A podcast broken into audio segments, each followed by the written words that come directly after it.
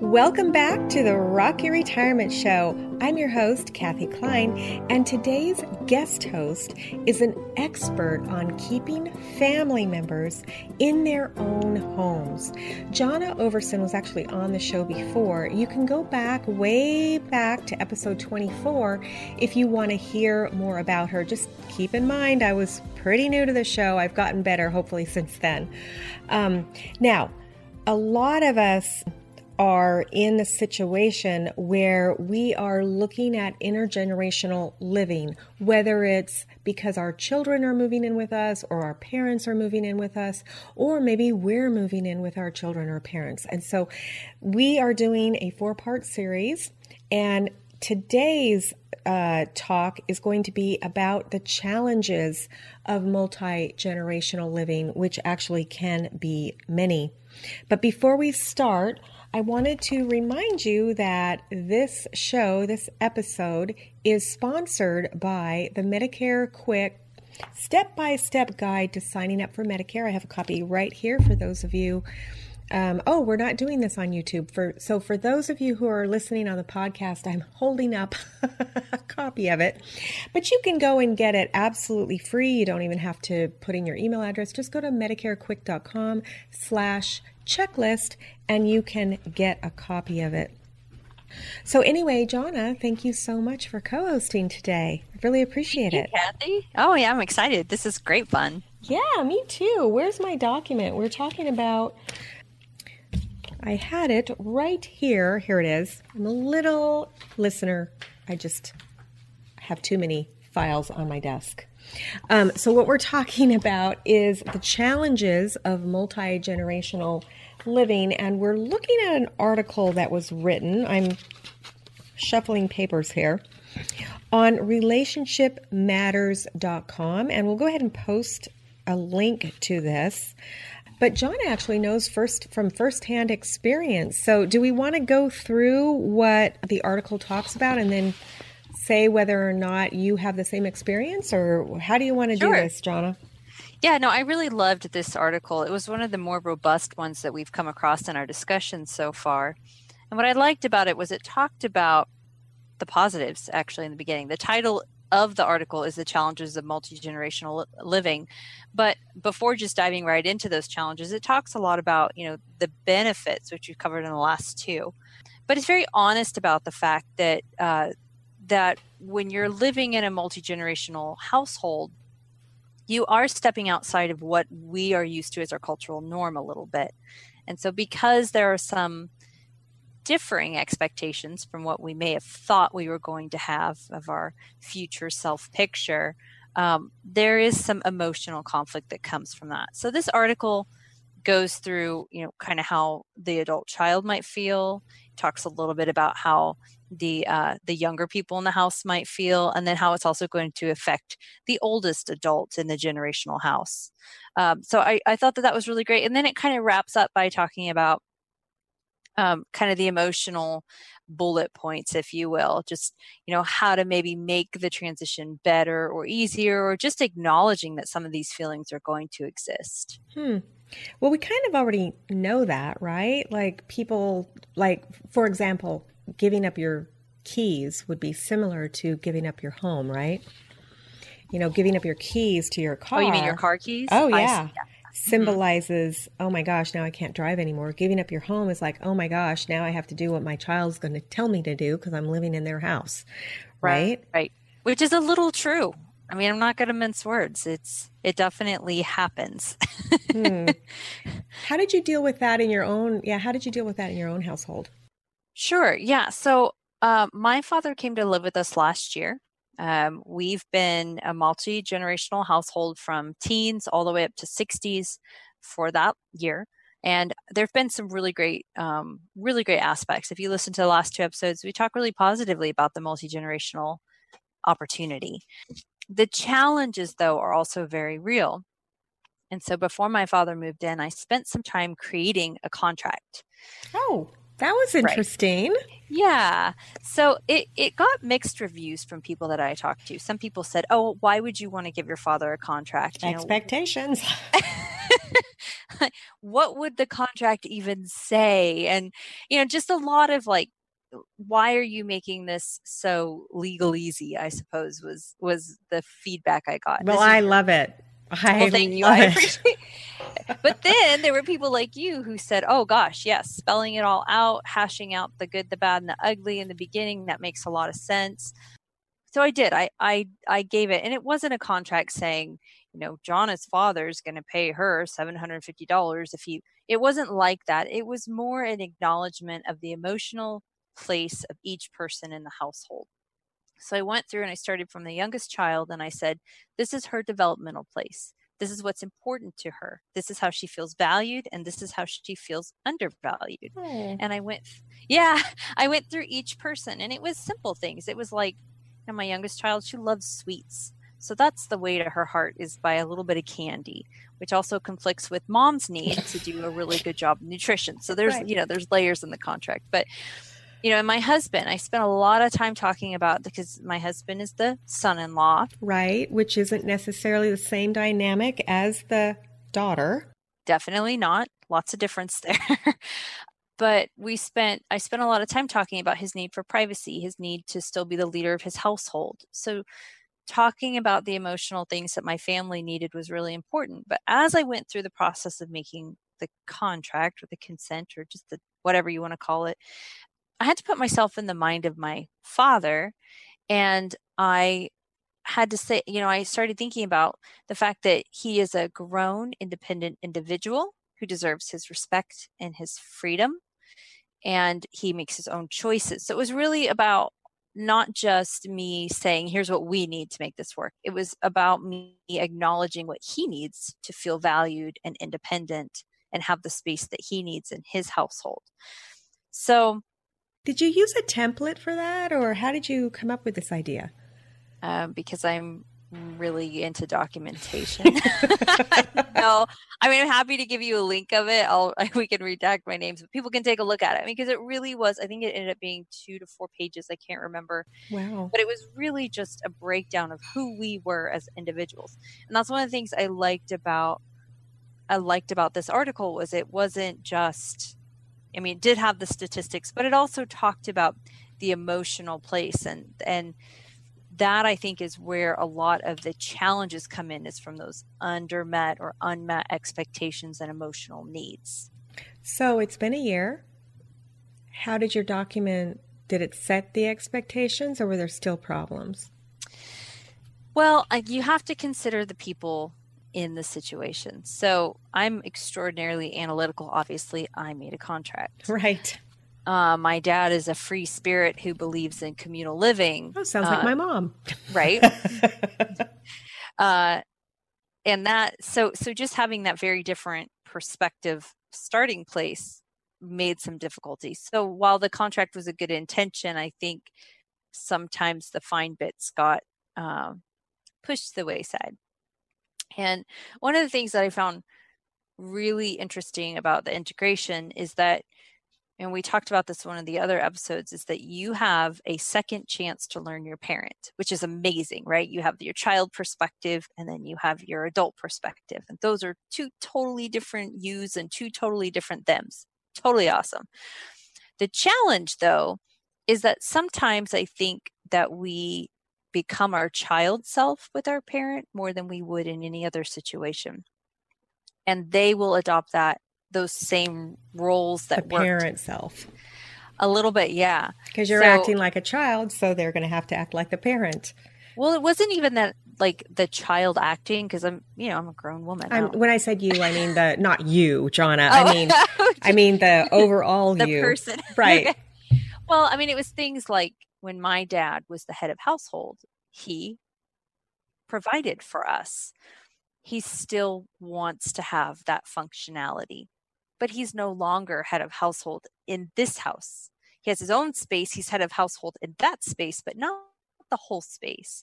So my dad will come home from grocery shopping and throw a piece of steak in front of me and look at me like I'm supposed to cook it. You're like, what do you want me to do with that, Dad? Yeah. There's the grill right there. And I'll look at him And it took me a long time to realize that this was an old pattern. This was something we've been practicing from the time I was 13 to the time I was 20. And my husband looked at me and he said, "Why are you doing this?" And I said, "Oh, it doesn't bother me. It's fine. Let him cook his own steak." Right. Right. That was your husband's perspective. That was my husband. Yeah. But it didn't bother me. I was like, well, it was nice of him to bring the steak. He's buying dinner. I don't mind cooking it.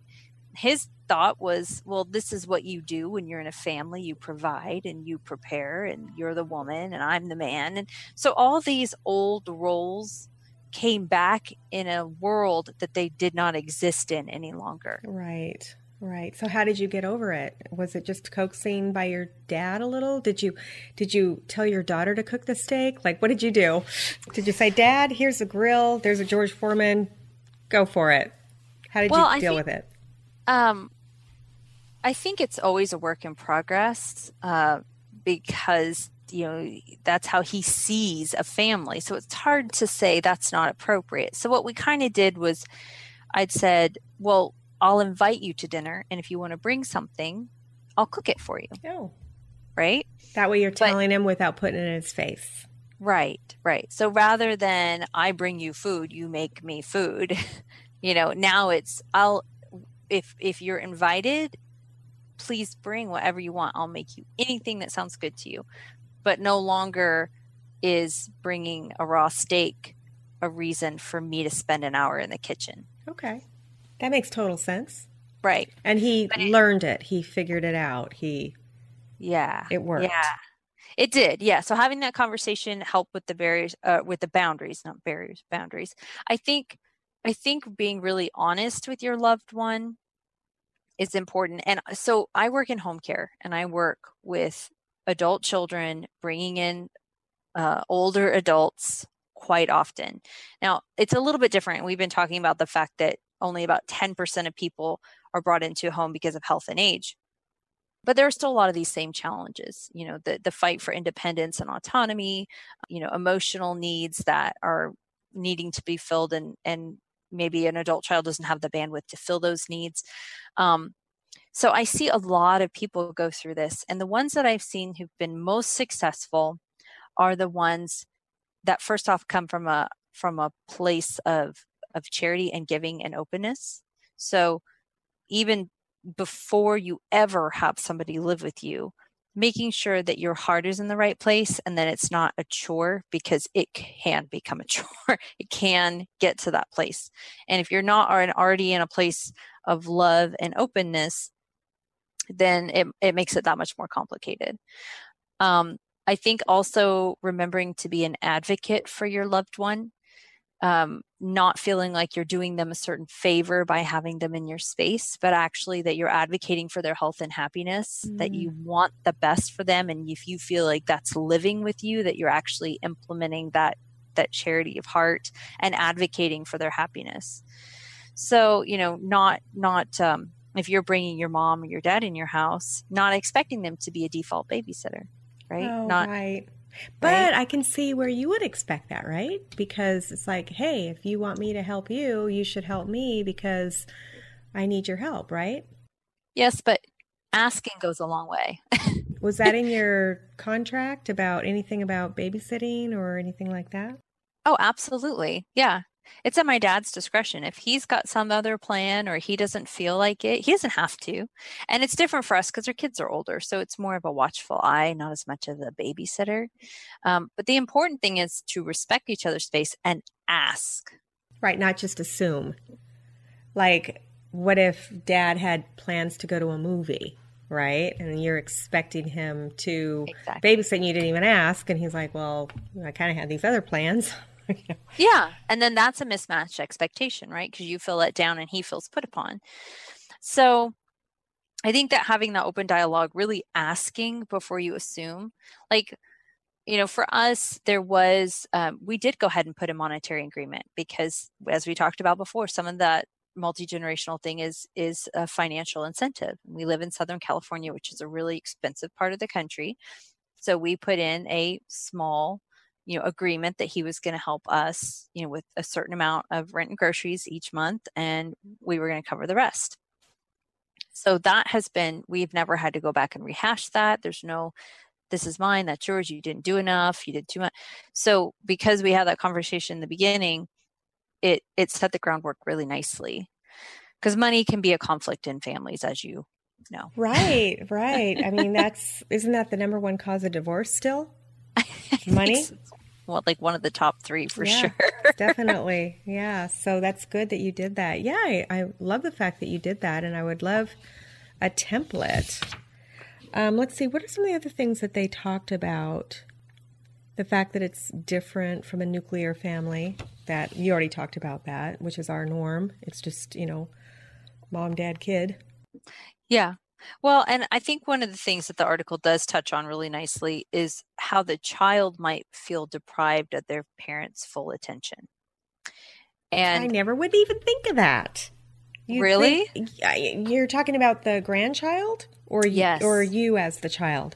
No, the grandchild. Yeah, I would think that they would love having the extra attention from the grandparent. But now that you brought that up, yeah, I can kind of see, because now you're focusing on the grandparent more. Right. Than them. Yeah. Well, I can give you an example. My mom doesn't live with me. My father does, but my mom and I have a very good relationship. So I have about an hour commute in the mornings, and I love to start my car and call my mom. And I often have my children in the car. And when that happens, the eyes roll because they know they're going to have to listen to an hour of mom and grandma, blah, right, blah, blah. And they don't have the TVs in the back or whatever kids have now. They can, but they can't talk. Oh, because right, you're talking. Well, no, they want my attention. They right, want to they talk can't to talk me to about, you. Right. Yeah, because I'm taken. So I have to consciously not call my mom when it might be my first want, because I want to focus on the people in the car, which are my girls. Yeah, that makes sense. When you live with someone and they're in your space, you can't control that as easily. And I have definitely seen where my kids are like, oh, grandpa's talking again. And, you know, where's our turn? So that does happen, for at least in my experience. I wonder if that teaches them a little bit more of patience. You know, I think it teaches them to go sit in their room and watch more TV. Oh, no. No. But I can see where that could be, you know, where that could happen for sure. I think it's just something to be mindful of. I mean, they definitely get their time with us, and they're encouraged to join in the conversations, the multi-generational conversations. It's just a different vibe. You know, there's a TV show that I like to watch, and I don't even know if it's still on the air. I think it is. It's called Blue Bloods. Have you heard of it? Oh, I've heard of it, but I haven't seen it. So it has Tom Selleck, and basically he's the chief of police or whatever, and then his kids are all involved somehow in the law. His daughter is a district attorney, and then the other kids, the two boys, are all in the police department. And every Sunday, so it used to be the end of every show would have their family dinner, but it sort of mixed up now, but they would have their family dinner with the grandkids, the kids, and Tom Selleck. Oh, and Tom's father. So what is that? 4 generations? We've got kids, grandkids, Tom, 4 generations.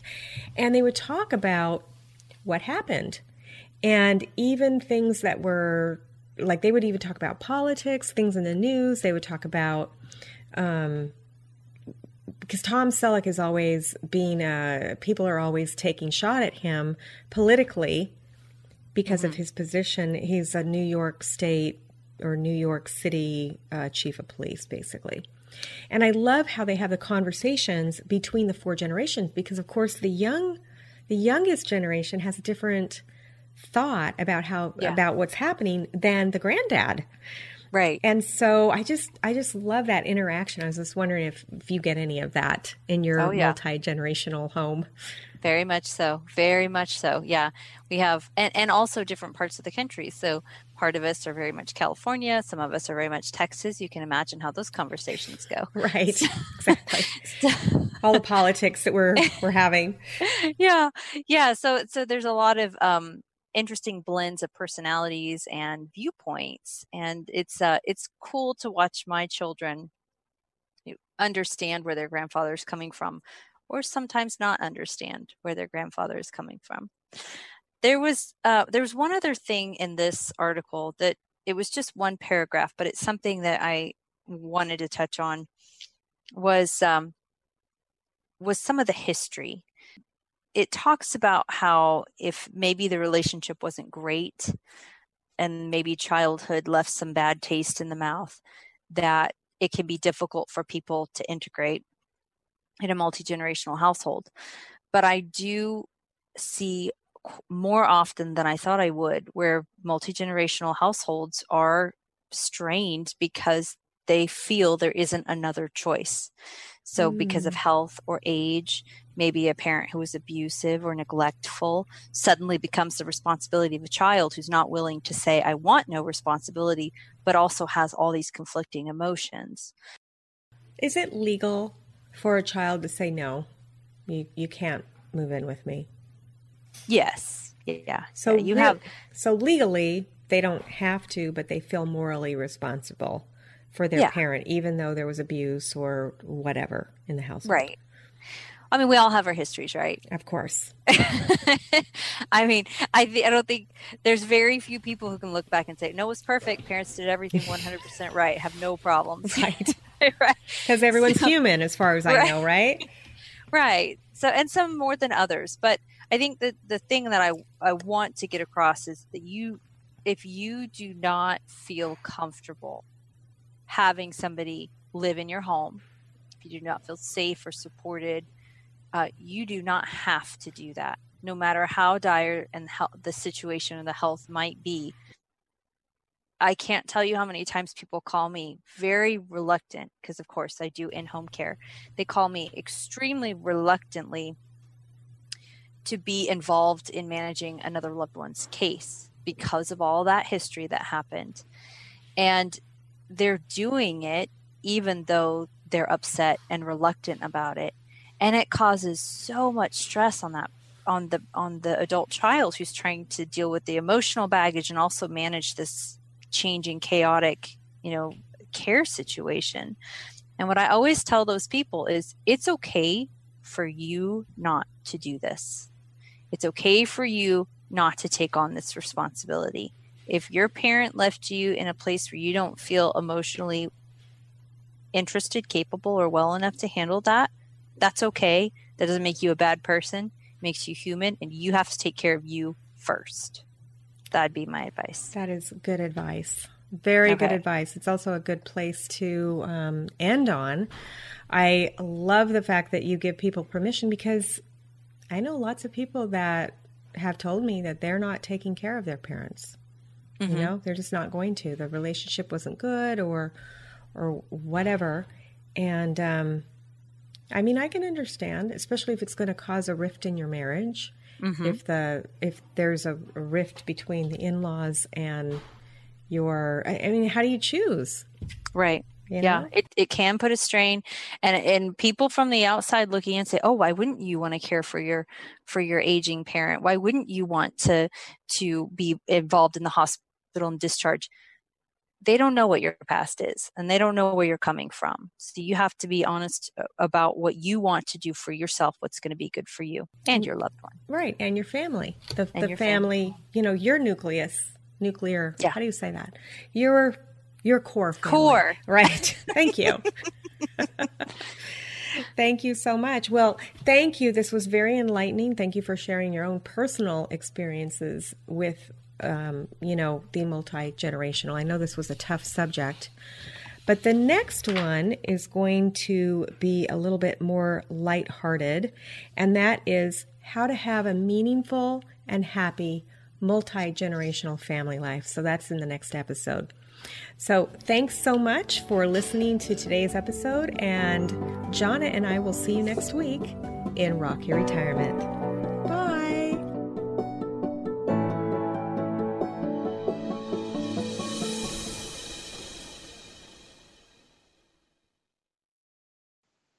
Oh, wait, I wanted to thank you again for listening to the Rock Your Retirement Show.